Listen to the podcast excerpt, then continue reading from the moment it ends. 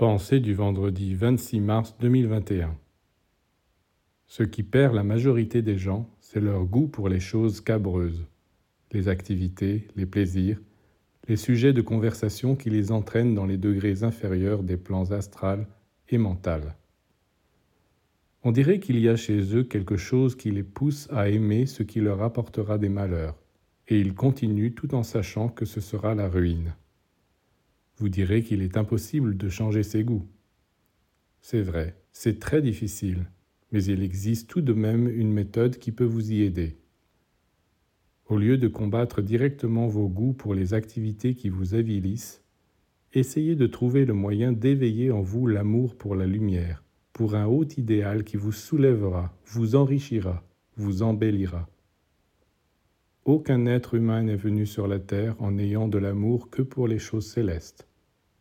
Tous sont un peu tentés, surtout dans leur jeunesse, par quelques plaisirs pas très catholiques, et c'est normal. Ce qui n'est pas normal, c'est d'accepter de stagner là.